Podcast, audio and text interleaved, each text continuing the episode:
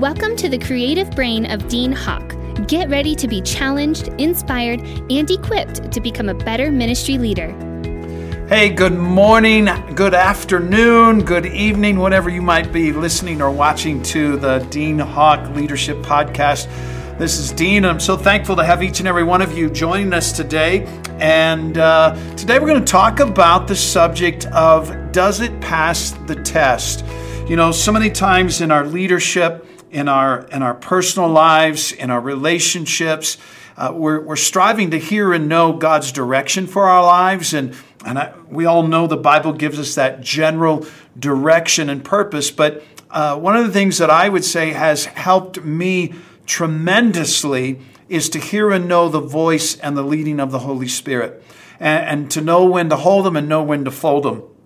And so I want to just share some things today that has helped me in navigating some of those leadership decisions, some of those questions of, of what is the best road, the best path for me to take, or for our church or ministry, organization, whatever you lead.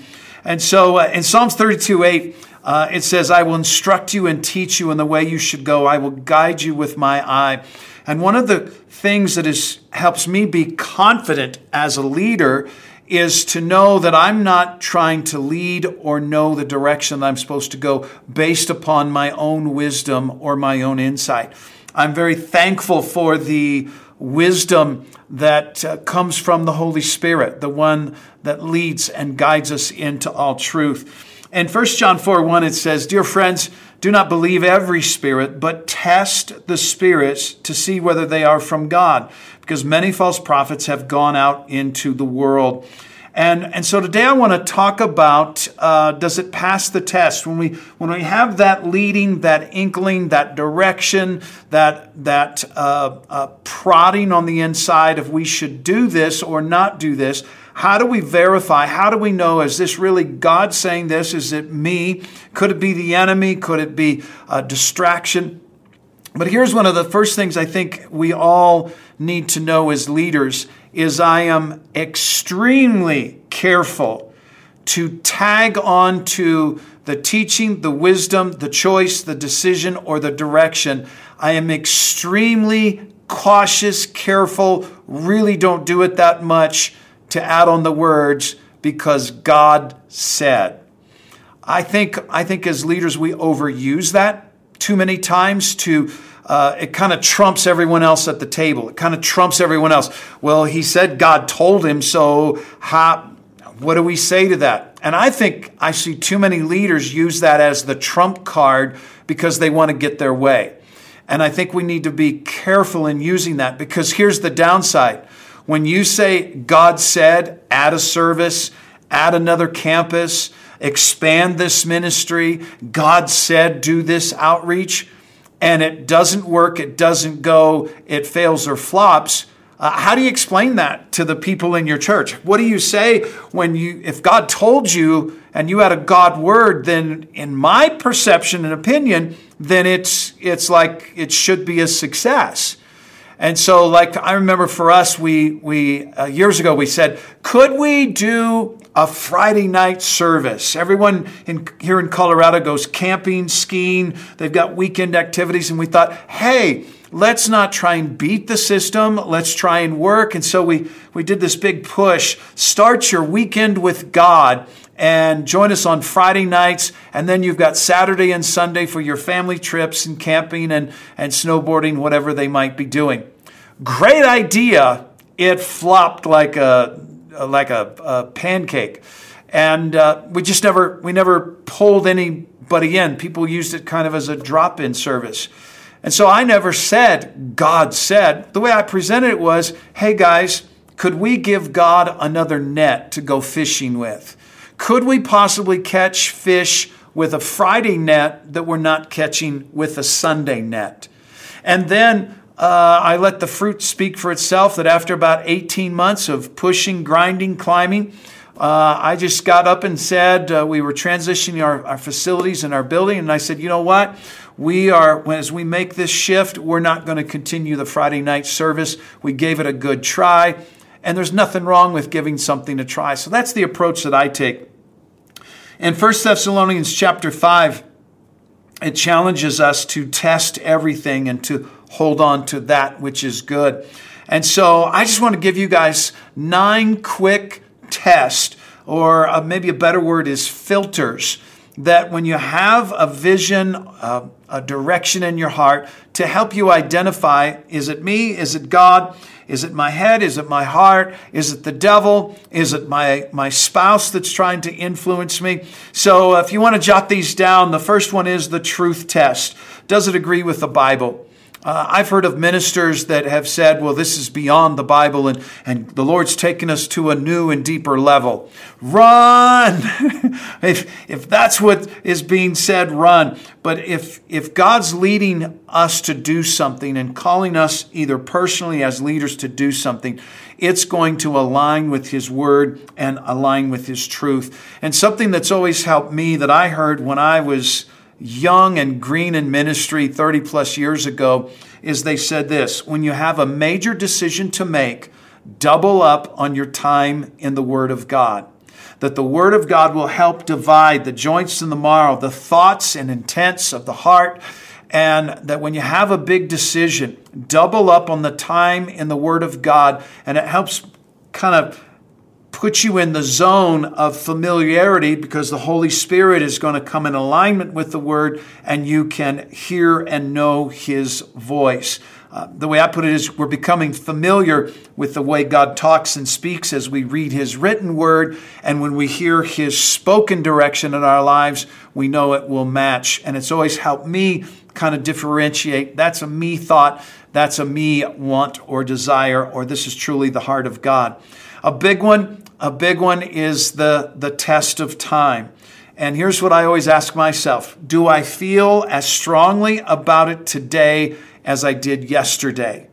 If I can't have a clear and concise direction, I'm going to just put it on the spiritual shelf and I'm going to let it sit there and I'm going to see what's going to happen to it. Remember back in Acts chapter 5, Gamaliel's advice uh, uh, to the Sanhedrin. He said, For if this plan or work is of men, it'll come to nothing.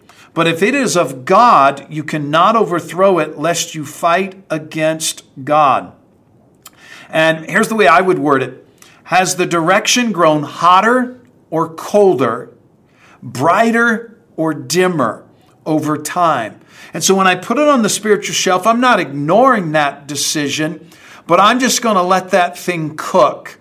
And I have found that many times when it's really the Spirit of God leading me, I can't get away from it. I go, ah, that's kind of a goofy idea. Oh, I don't know if that would work. And I kind of shelve it, but it keeps coming back up in my heart again. And, and when I see something repetitive from the Holy Spirit, then I begin to take a mental note. This is not just a good idea, but I really think a God idea is being birthed from me.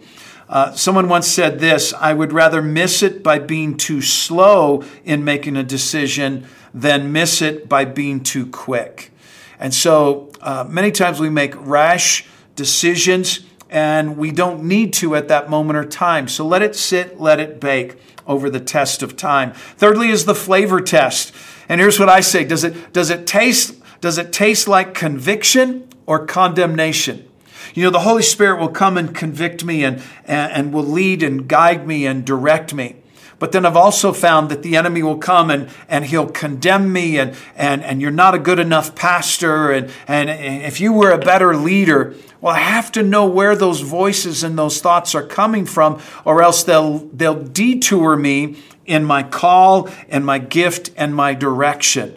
And so I've got to ask myself, uh, conviction, I found from the Holy Spirit, always points to the way of change. Conviction is here's a here's an area in your life or your ministry, and, and here is here is how you can improve. Condemnation is you're a loser, you're the worst. Uh, it's it's uh, it's always a, a strong disapproval. It, it's pronouncing guilty and unfit for use. And I know none of you guys have ever faced that. But uh, that's what helps me uh, identify man, is, is this coming from the heart of God and a conviction of a growth area in my life? Or is this a condemning, trying to stop or detour me in the direction I'm going. Number four, I have lived by for years. It's one of my favorites. It's what I call the peace test. And, and really, here's what we're asking Do I have the peace? Do I have the peace of God about moving forward? And so many people say, uh, say, I, I, I, the Lord spoke to me. God said to me. And I would be someone that would tell you uh, the number one way the Lord leads me is by peace or no peace. Having that sensation on the inside that is like your favorite a, a, snack, it's your favorite dessert. It just it goes down. It, I have peace. It feels good about moving forward. Or it's the uh, railroad crossing with the lights flashing and the bar is coming down and it's ding, ding, ding, ding, ding, don't do it, don't go there. And you just, as much as your head says, well, it would make sense to do that, something in your heart just is not at rest. One of my favorite scriptures is Psalms 85 8. It says, I will hear what God the Lord will speak, for he will speak peace to his people and to his saints. And we have to recognize that God's not hiding his will from us but but he wants us to hear and know and follow peace. In 1 Corinthians 14 it says for God is not the God of disorder, but he's the God of peace. He's not the author of confusion, but he's the author of peace. And so one of the things I ask is when you're when you're looking at the decision in front of you, do you have peace? I'll never forget uh, many years ago, I needed to make a hard decision on a, a staff member. And, and my head didn't want to go there. My head didn't want to face the, the transition, didn't want to face the, the, the politics, that I was going to have to relieve this person of their position, that it might cause people in the church to leave because this person was relieved, and, and, and the headache. And my head was avoiding the decision. But every, excuse me, every time I prayed about it, I had peace in my heart that it was the best decision for the organization. And I would challenge you in this that as far as being a leader, that one of the things that I have found is when I'm wrestling with a decision, oftentimes as the leader of an organization, it is not the best for me for the call that needs to be made, but it's the best for the organization. It's going to cause me pain. It's going to cause me a headache, going to cause me some turmoil, but ultimately, it's the best decision for the organization. And so then the, the fifth test is what I call the me test. The me test. And here's the way I put it Is it a warm fuzzy or is it truly the Holy Spirit? Because a lot of things sound good to me. I'll never forget years ago, uh, I saw, I, I saw a, I would just say an affluent pastor. That man, he had he had a nice car, a nice ride, and uh, here's what I got in my heart: he is supposed to give that car to me. Man, it felt good. I had peace about it. Man, it man, everything just seemed right about that. I mean, sure. Well, the reality is, it was a little bit of covetousness, envy, um, uh, all, all of those all of those things and lust for his vehicle, and there really wasn't any God in it. It felt good to me, sure. If I said to you, "Hey, I've I've if you'll drive to Colorado Springs, I've got a brand new car that was just given donated to the church and I want to give it to you." I'll bet you I'd get a bunch of emails of people saying, "Dean, I feel like I'm the man of God, the woman of God that you're supposed to give that brand new vehicle to. It's a warm fuzzy. And so how do you how do you navigate through that? I ask myself this, is this a self-centered desire? If if I removed the personal benefits from it, would I still feel as strongly about it? So let's take the pastor that's got the nice ride. If I said it's not for me to receive the car, but I think it's for one of my other pastor friends to receive the car. Do I get as excited and, and bells going off about that? Well, no, not really, because I don't really care what he drives. So that was a warm fuzzy. In James 4 3, it says, When you ask, you do not receive because you ask with wrong motives, that you might spend what you get on your pleasures. So the warm fuzzy is the infamous, you know, uh, you find the, the winning lottery ticket, or a member comes up and says, Pastor, I felt led to give you this lottery ticket, and, and it turns out to be the umpteen million dollar winning number. Um, is that a warm fuzzy, or, you know, is that, is that really the Holy Spirit? Probably a warm fuzzy.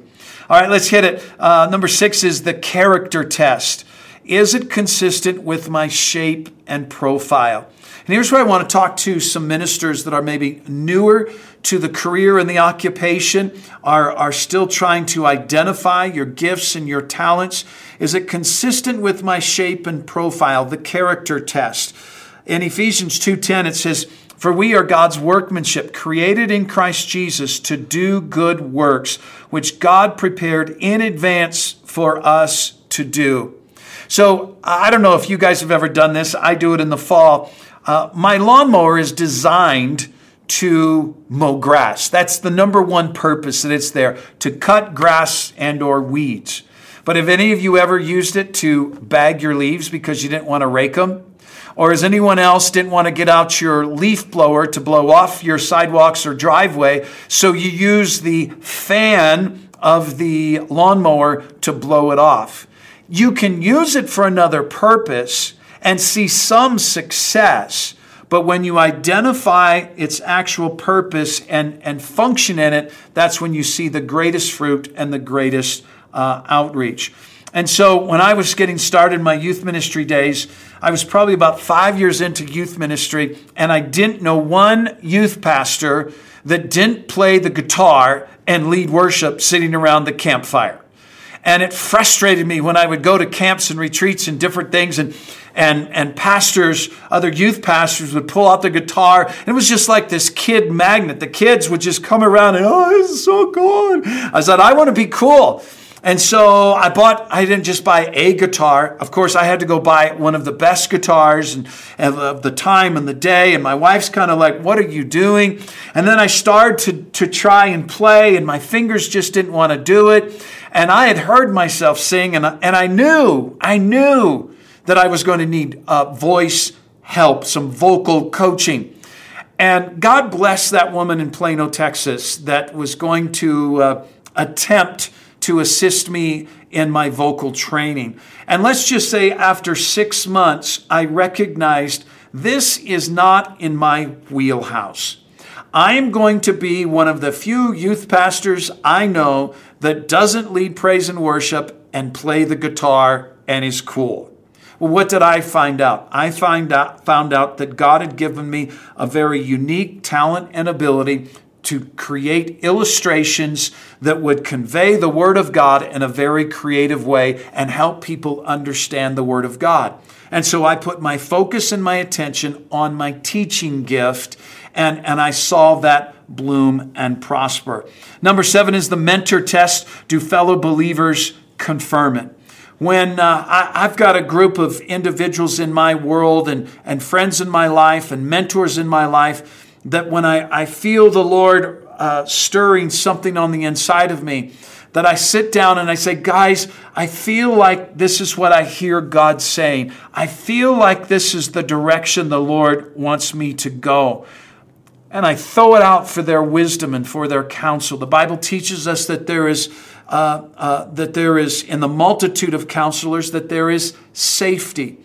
And so there have been many times that I have had a sensation in my heart, but when I went to three or four mentors and voices in my life, they said, Dean, I, I really don't see that. Uh, maybe it's a timing thing. And I had to put it on hold and put it on reserve because I wanted to trust that these individuals, that these men in my life, that they as well had the heart of God. And if this was truly something the Lord was leading, it would resonate in their hearts and their spiritual ears as well.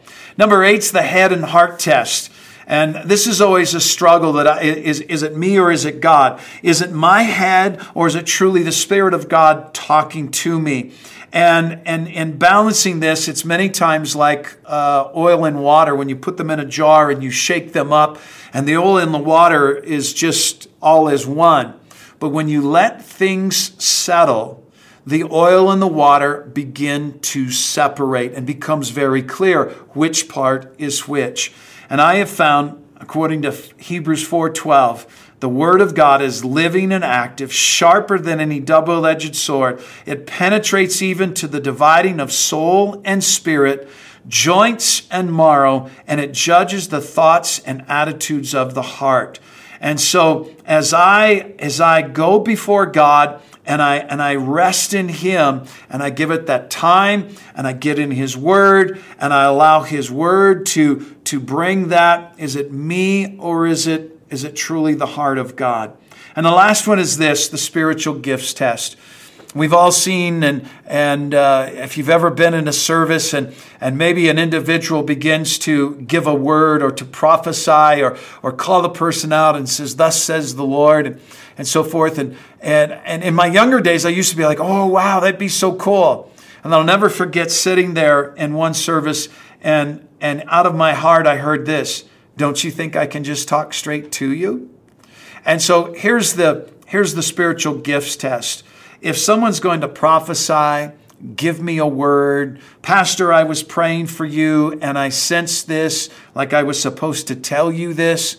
If you've never heard, thought, dreamed, or imagined that that that was there, then I always say, Thank you so much for speaking into my life. I don't ignore it. I, I, appreciate that. I say, Lord, is there anything there? But I see that the spiritual gifts are there to confirm what the believer, what the man or woman of God already has in their heart, not to be the lead piece. The Spirit of God leads and guides me. I hear His voice, and, I, and only His voice will I follow. And so I lean and I trust and I lean in on the Spirit of God. And I have found that one of those mentors in my life is, is my wife. And that when I just share with her, honey, what do you think about this? And would you pray about this? And I have found that, that I won't step out and do something unless I have the peace that we're both sensing the timing is now. This is the best decision. And sometimes it's interesting because one of us will get it, maybe a little, will be in tune a little more or get it a little bit earlier.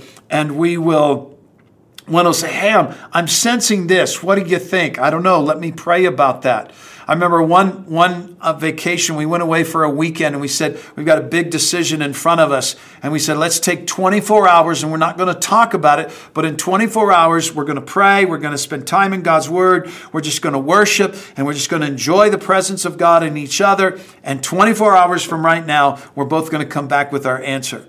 And then we did what maybe some of you have done. No, you go first. No, you tell what you hear. You, you share what's in your heart. And uh, it is so cool when I say, my head's really wrestling, but I feel like this is what we're supposed to do. And to have the other one in this union, in this covenant marriage, to say, that's exactly what I feel. And so uh, we, we make that choice or decision. You say, what do you do if you, if you come to that point of disagreement? Then we say, well, let's take another two or three days and pray it out, walk it out, so that uh, we will keep doing that until both of us come to that point of realization and agreement. So, God bless you guys. This is the end of today's podcast. Thanks so much for uh, checking it out. Hey, I've got some brand new teaching series. I forget which ones they are. Some new teaching series that we've released at deanhawk.com. And it's our full uh, teaching outline, a structured outline. Uh, PowerPoint that you can uh, install into your ProPresenter presentation. And then I always use the fill in the blank uh, sermon notes and it just engages people to get involved and to be connected. And so I just encourage you to check those out. Those are a free resource. And I just pray for you guys and your success and your summer. Hope you are making a point to get away, recharge your batteries this summer as we come back for a big fall season. So we'll see you next month. Got some great stuff we're going to be sharing with you in July. God bless you guys. Thank you for joining us today. For a free sermon series and teaching outlines by Pastor Dean, visit us at deanhawk.com. Be sure and join us next month as we continue our growth on leadership.